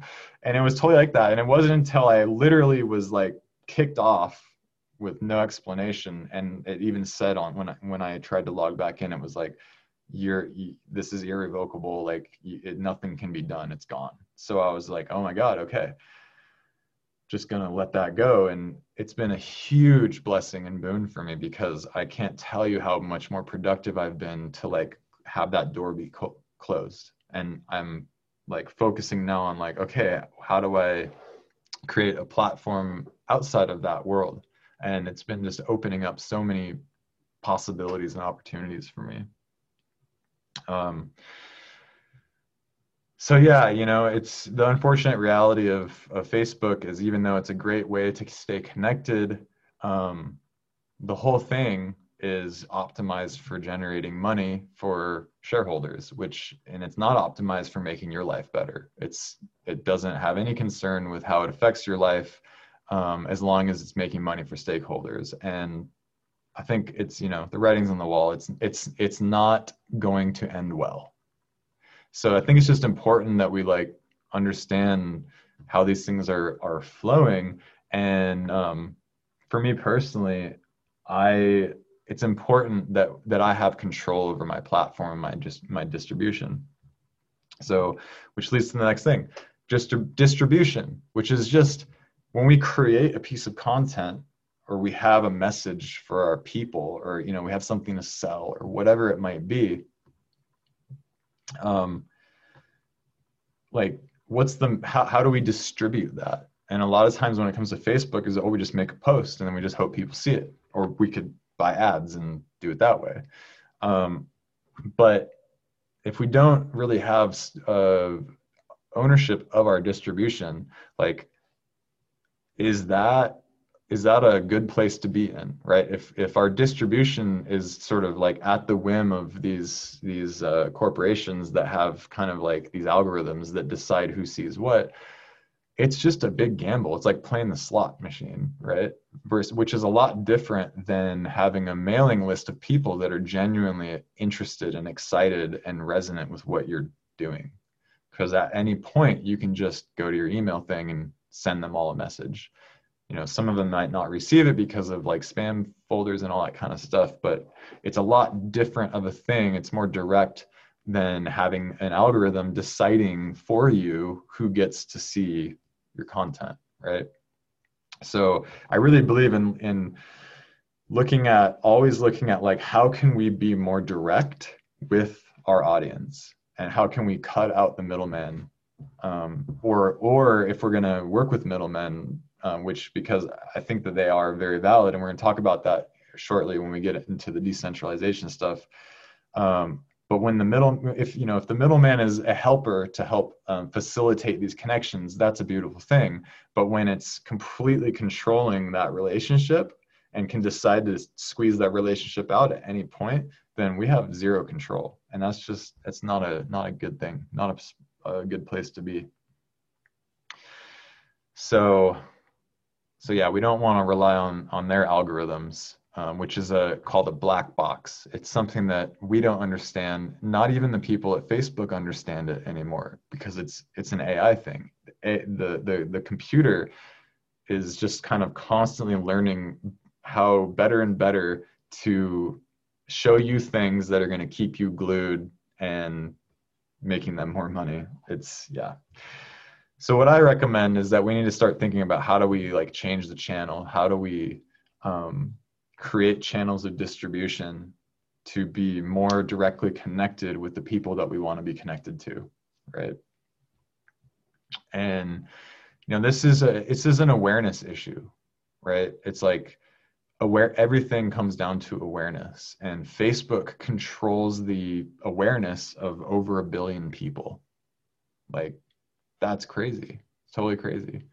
Um, but it is what it is. And um, but the good thing is is that you know there's so many ways to generate awareness and what i'm really interested in is is finding ways of creating community and and and helping to create awareness that doesn't rely on these gatekeepers as much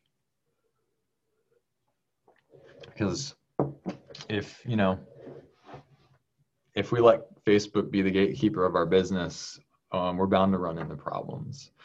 So again, we want to always think about like, how can I control my distribution, right? There's no clear cut way to do that, but just asking that question and just understanding this, this as a principle is going to be really, really helpful for you in the long run. All right. Um, so another really key key concept here is just uh, the adaptability factor, and we just want to be able to, at the drop of a hat, be able to adapt to new situations. Like for instance, me getting kicked off of Facebook. If I was like super heavily invested in Facebook and was like really depending on Facebook for my business, and then suddenly I'm kicked off, like if I hadn't sort of been prepared for that by not you know having all my eggs in that basket then it would have been a really hard time to adjust. But because of the circumstances and that like you know i exist el- elsewhere then it was just really easy to adapt. And actually it's been a huge blessing for me. So you know the writing's on the wall. Like when there's a netflix documentary that's featured on their homepage of all these people that created google that created facebook that created you know all these platforms and they're saying yo something is wrong. Like this needs to be dealt with. You know these are like we have a red alert situation and we it's we really do ourselves a big favor of um, paying attention to this and starting to think about okay how do how do i exist online without social media what does that look like because um, as far as i'm concerned like the the current paradigm of social media where it's this huge conglomerate thing I, I feel like it's starting to shift away. And so I think the time is now to start thinking about what the alternatives are. Um, you know, like empires fall. Like think about how fast MySpace disappeared into the into you know into the ether. The same thing can happen with Facebook. It can happen with Instagram. You know, it's there's no guarantees with this game. And if you know if you're relying on a platform that you don't control, then you're not in control. So we want to be the directors of our presence. We want to be the directors of our brands and of our work, and um, and our distribution. So it's you know, yeah, it's we just we don't want to let the corporations and sort of the profit principle um, control our destiny. So that's uh, the key things about autonomy. You know, we want to we want to be mobile be able to to to not be stuck in any sort of situation or platform. We want to own our data, own our content, own our platform. We need to also have distribution channels set up that we are in control of, and we need to be adaptable. And this leads to the fifth, the fifth core principle of of um, our workshop here, and this is decentralization and I know this is a, a big buzzword these days, especially with uh, like blockchain technology and Bitcoin blah, blah, blah, blah, blah. But that's not what I'm talking about here. I'm talking more about just the concept of decentralization. Um, because, you know, the, the Facebook model is the opposite. It's hyper centralization. It's everything goes through that, that gatekeeper and Facebook has the ultimate say as to whether or not people see your stuff, you know, it's completely in control of the conversation. So what does decentralization look like? So it actually, if you have a if you have a website like a WordPress site, like you have something called RSS. So this is um, kind of like email, that this is like dinosaur technology. But what RSS does is it when you have a, a WordPress site, every all the content you create, all those blog posts are sort of pu- uh, published as a, a feed, an RSS feed, kind of behind the scenes. And so you can take this little URL and you can pop it into what's called an RSS reader, and all of your content of your all of your updates on your site are going to show up on the other end. So it's like a basically it was like social media before social media happened like all the different blogs in the in the blogging world back before the days of facebook they all can interconnected with this rss thing so they were able to basically have all these different websites that are connected through these feeds by like say you would have your little like feed reader so you'd have all these different blogs coming in and you'd be able to see the updates kind of like an email inbox but for like blogging. So the thing that's interesting about rss is that like again we all if we have a website we have an rss feed and interestingly like most of us don't even know what it is or how it works and it's we start to look into it and we look at like the rss feed url and it's like this weird code looking thing and we're like, well, that's weird and techy. I'm just, you know, not going to think about that. Um, I mean, me myself, I didn't even know what it really was until recently when I was like, oh, I want to learn about this. And it turns out that I, I feel like that this is actually a big, um, a, a key here to how we can create more autonomy. So the way RSS works is like, again, so if on the left, these three little things are like three different blogs, three different websites that are publishing content.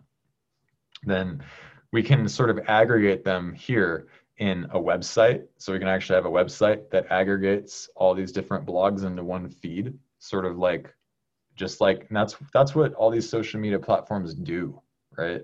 They just aggregate different feeds into one place. In the case of Facebook, instead of having individual websites, you just have a profile on a wall and then it aggregates all these into one feed and then it selectively shows you depending on you know what, what you see depending on your connections um, so the key the, the interesting thing here to think about is that with rss what that makes possible is this whole poss- this idea that your website becomes your profile for you know your social media profile rather than your Facebook profile.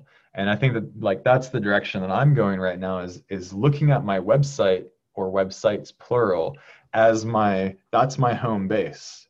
That's ground zero. That's where my presence exists. And what RSS does is it gives us a distribution channel to put to distribute what we're doing, to make it available to so other people can kind of quote capture it. And it also sets up a system where we can um, syndicate and aggregate data to make it discoverable. Because one of the things about social media that's that's so powerful is that it makes your content discoverable right? So with the right use of rss and other types of technology i mean this is just something i use this as, as an example because it's already in your website. Um, so the idea is that if we work together we can create situations where we can um, you know one idea is to have a, a sort of network of separate sites that are all being sort of aggregated into one community hub site that is a place where you can be discovered and, and whatnot. Um, so I'm not going to really go too far into that. I just want to plant that as just, you know, an idea of how this kind of thing, thing can work. But when it comes to, um, so the original vision of RSS was actually a decentralized open web of autonomous content creators right? It was a way of connecting separate blogs and websites together and creating meaningful dialogue and discussion between them. And then what happened, what went wrong was these uh, Twitter came along, Facebook came along, Google came along and presented a much more streamlined way to aggregate content and to discover and to discuss. But the problem is, as we are now seeing, is that the the sort of downside is that uh, we're the quality of the conversation has gone down the drain because it's all about just it's kind of like uh it's it's just showing you what's going to make you like emotional or you know make you click more things which isn't going to necessarily be what makes you um, become a better you and so you know the the quality of the content of the pre social media like RSS blog network world was like way, way, way higher than the quality of conversation that we see on current social media. And as we can see, it's just continuing to go down, down, down, down, down, more, more polarized, um, more meaningless, blah, blah, blah yeah. So anyways, I, I'm foreseeing that like as an immediate solution, that there is going to be a sort of resurgence of the RSS model. It's not the end all, but I do believe that it's a way for us to create meaningful um, networks of distribution and communication and community, um, all kind of within the context of high quality, meaningful content that's well thought out rather than just fleeting stuff in the moment. So when it comes to our, you know, our brand and our output, like it's it all comes back to what we create, right? And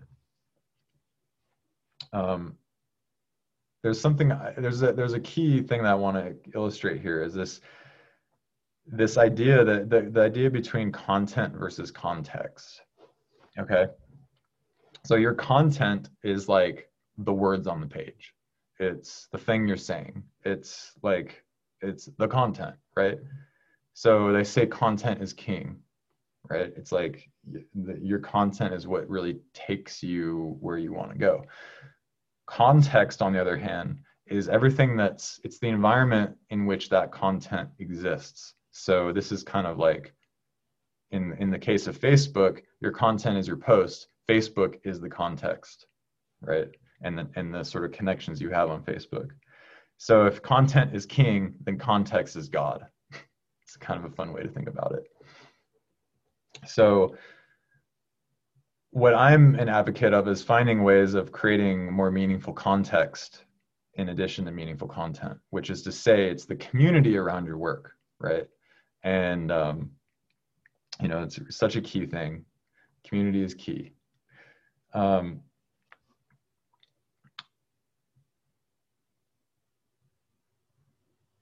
so on the on the on the topic of context, it's it's um like curation is a really key part, right? So we can create things, but we can also curate, and that's like when whenever you share a link on Facebook, you're just curating, right?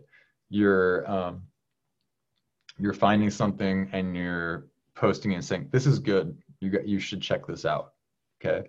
And so with the discoverability issue, like I think we tend to underappreciate the value of curators, right? Which is to say, you know, it's like a DJ. It's like somebody that gathers the work of others and creates work out of those pieces of work, right? And as a content creator, we want to have relationships with content curators because those curators can help get eyeballs. And so, you know, this this sort of vision of like a more decentralized web and more autonomous um, platforms for for putting our stuff out there. Um, it's it's really going to be you know the curation aspect of it is is equally as important as content creation and you know one cool thing about this is that like even it, let's say you're you're learning something new or you know maybe you're just you're not you don't think your content is good enough for whatever reason um, you can make a successful business out of just being a curator, right? It's your ability to bring the pieces together is, I mean, it's it's a really valuable thing. So I think about curation as kind of the flip side to creation. They're both super important. And so when we're curating, it's like the whole point is to find the gems. And then we present those gems with our audience, right?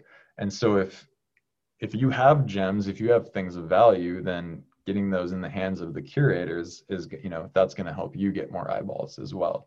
And it can you know it's it's kind of like um you know the role of the dj especially back in the day like the dj was the curator and it was like the musician would try to get their music to the right dj that's going to get it in front of the right people. So what a curator does they're just like the network hub right? Um i love uh, tad hargrave talks about hub marketing a lot so the key is like collaboration, right? If we want to like figure this out, we need to learn how to work together, right? Like Facebook and that whole paradigm, it it's sort of disempowering because we don't it doesn't require us to get along and work together and to figure figure this out together, right?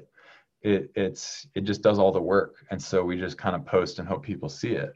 But if we want to create networks of of content and networks of meaning and collaboration outside of those realms like we're going to have to get smart work together and get creative so that we can all sort of benefit and create a sort of um, a decentralized network of, of collaboration and influence and um, yeah getting our work out to more people. So you know we, we all have a piece of the puzzle and and i think that like for me the work at this point is to figure out how we can all connect and put those pieces together. And the way i like to see it is like each piece of the puzzle is like our own personal website right? Rather than your facebook profile. It's like the facebook profile and the twitter profile all become secondary to like your piece of property your website that you own. And we can figure out how to get these websites interlinked and working together to create a sort of a network that doesn't actually have its own platform. It exists because we are all connecting our things together in a meaningful way.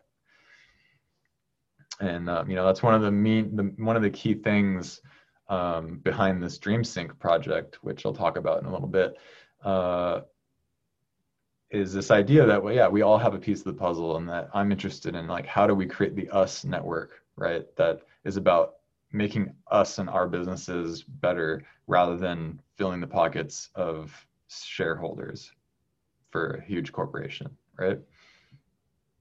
So it's it's all about the network. It's how it all connects. And it's yeah like the name of the game is to is connection. And you know some points are just you know on the like, the perimeter here and some of them are hubs. You know we all have different roles to play.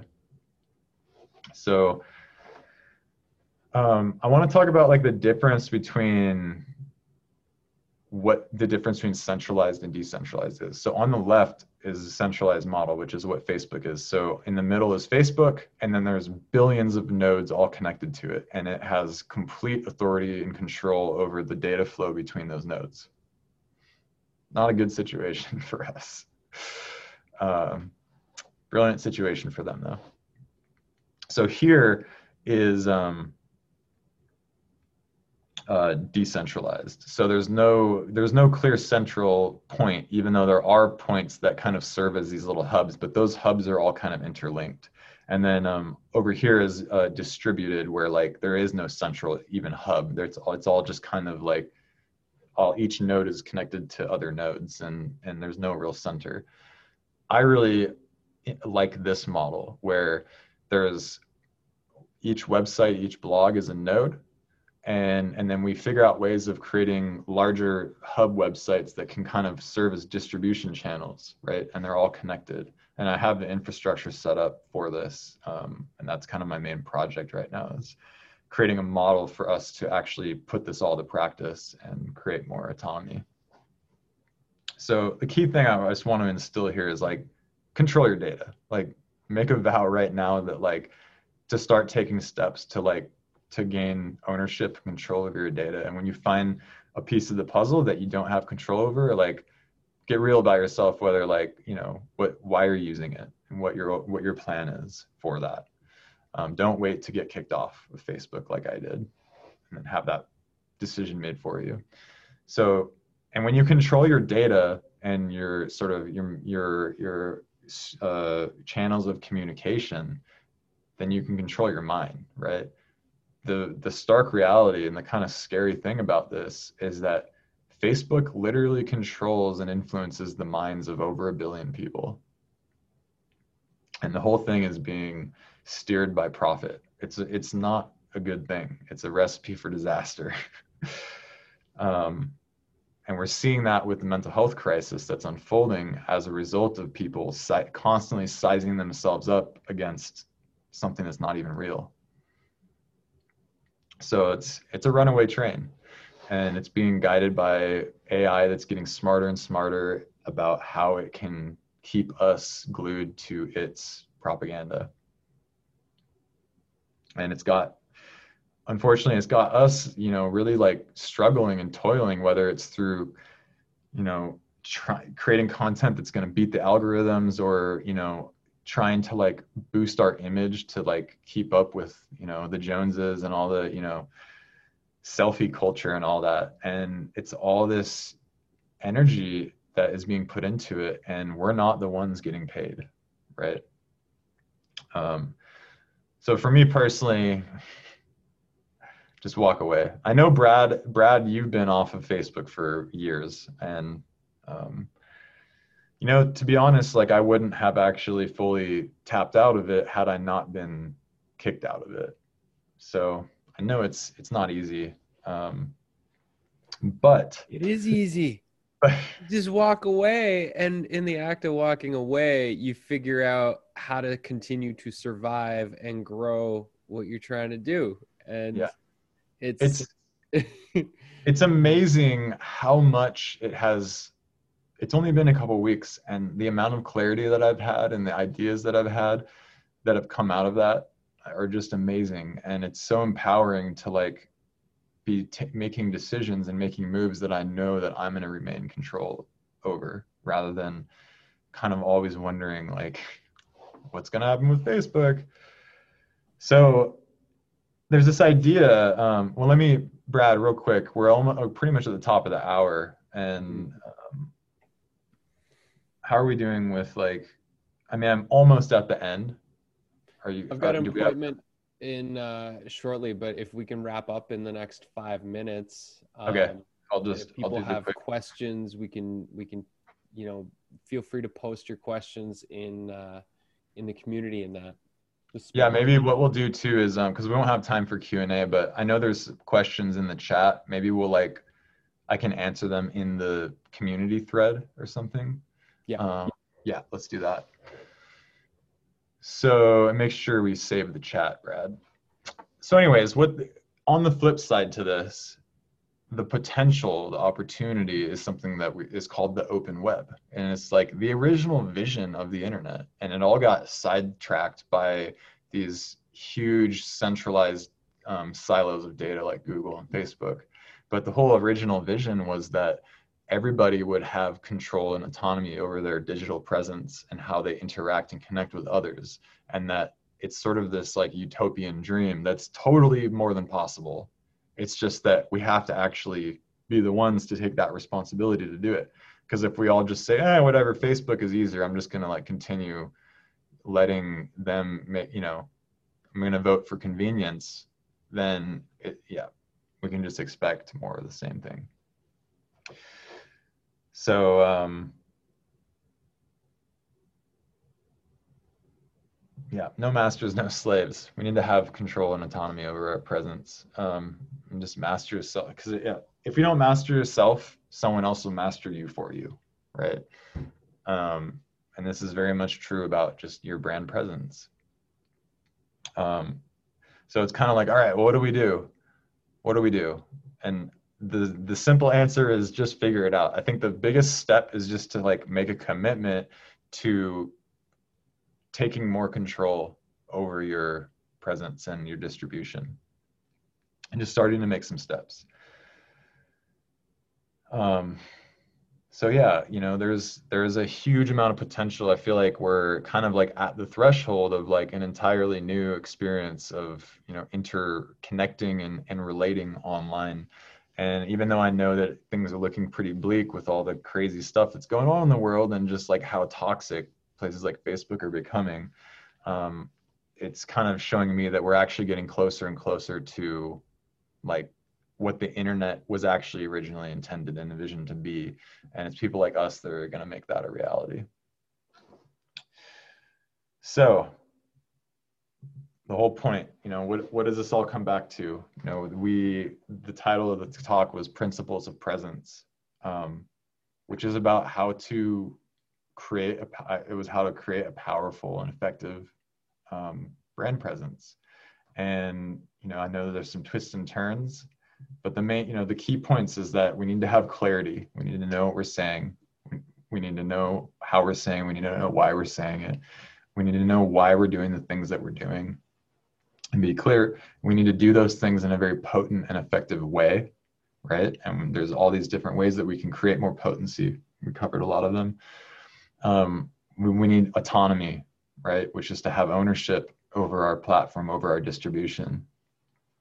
Um, and syndication is is basically it's a method of distribution. So it's you know the how we can collaborate and how we can make sure that like your data is going to the right places and that we can create these network hubs to aggregate and syndicate our data. You know, syndication is just another way of saying co- cooperation, collaboration. And finally is decentralization which is kind of um, autonomy plus syndication. It's like we just want to always be looking at like where are the bottlenecks in this in the chain. You know, it's like like we all want to be interconnected and cooperative and autonomous at the same time. And that's what decentralization offers. So that's that's it. That's the talk. I hope you guys enjoyed, and I hope that you got at least one nugget of value of something useful that you can apply to your business. Um, and uh, yeah, I'm gonna let's let's see. Here, I'll stop the. Oh yeah, so before actually, last thing, um, I'm not gonna really talk about the specifics of it, but this project DreamSync, which I'm creating, is um, sort of a way of me creating systems, frameworks, templates, processes to creating powerful brands, powerful websites um, with that that all are in alignment with these principles that I've gone over today. And um, at the base level of it is a, like a social network, sort of like the Mighty Networks, except it's um, just a, a different platform. And um, if you're interested in joining that journey and just learning more, um, I'm you can uh, get a free account. And so the community aspect of it will be free. um, for the foreseeable future. Right now, um, it's in early access, so like there, uh, I'll be ready to open the doors like in the next week. And if you want to sign up, go to dreamsync.org/magic, and you can just pop your email in, and then um, I'll be in touch with you about like what what comes next. But um, yeah, at the base, at the sort of free entry level is just like a social media network for creative people like us and also there's a, a basically a, a, aggregator of different blog posts from network websites. So like magic media website blog will show up in that feed. And other people's who have have websites will like all show up in that aggregated feed. So i'm actually putting these principles into practice with this platform. And then there'll be paid tiers for like actually building your own website, building your own um, aggregation like social media platforms, things like that. But it'll be free at the base level. So, anyways, yeah, dreamsync.org slash magic to um, sign up for that. And then, yeah, I will, uh, I'll read through the comments and make some posts in the thread in the Magic Media community. It's been so good. That was uh that was a full two hours. You're getting applause here, Andy. Add applause sound effects. Yeah, thank you, buddy. Um Hello, Andy. Yeah.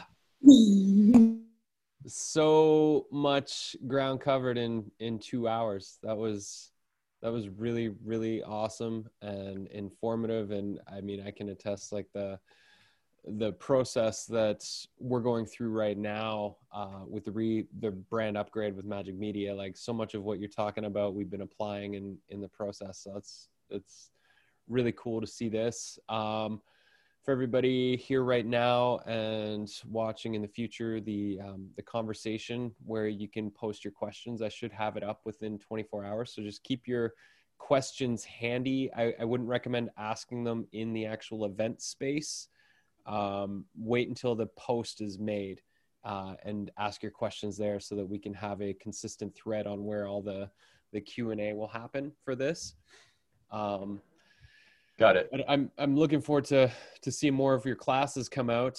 Uh, it's about time you get back in the teacher throne and do this. Yeah. Yeah i'm going to be creating like a lot of courses and templates and just all sorts of tools and useful things for people to to build out their platforms. Amazing.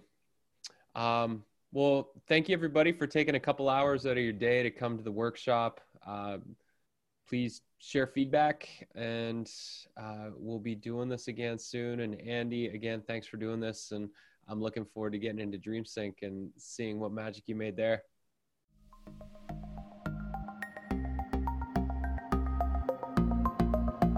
Thanks for tuning in to today's Making Magic podcast. If you enjoyed it, please leave us a review. And if you didn't, remember, treat each other how you want to be treated. I invite you to come check out our Majik Media membership at majikmedia.com. That's M A J I K media.com.